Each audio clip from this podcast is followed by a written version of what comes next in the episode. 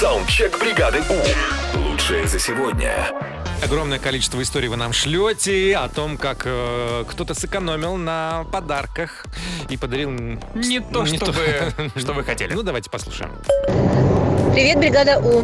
Мне мой муж подарил на 8 марта ключ на 20 гаечный ключ 22 на 24. Знаете, как в том стихотворении. Какая память на всю жизнь. Ну смотри, муж все равно, да? Да. Ношу как кулончик теперь на шее.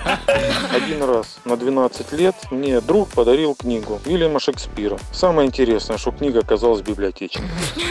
Ну, зато хорошая, да. А вопрос вернул, нет? Не знаю. В свои студенческие годы встречалась с парнем, и он мне на 8 марта подарил подарок, набор косметический. Ну, там, крема, шампунь, еще что-то. Когда я пришла домой, я открыла крем, а он использован. То есть там, сказать так, остатки э, какого-то человека, волосы, не знаю, еще что-то. То есть он был использованный. И, конечно, я его выбросила, но ему не стал ничего говорить.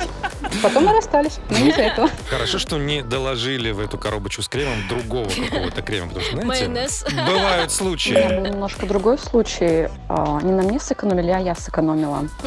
У меня было с денежками очень туго, и был гель для душа, но немножко там убыло в моем геле для душа.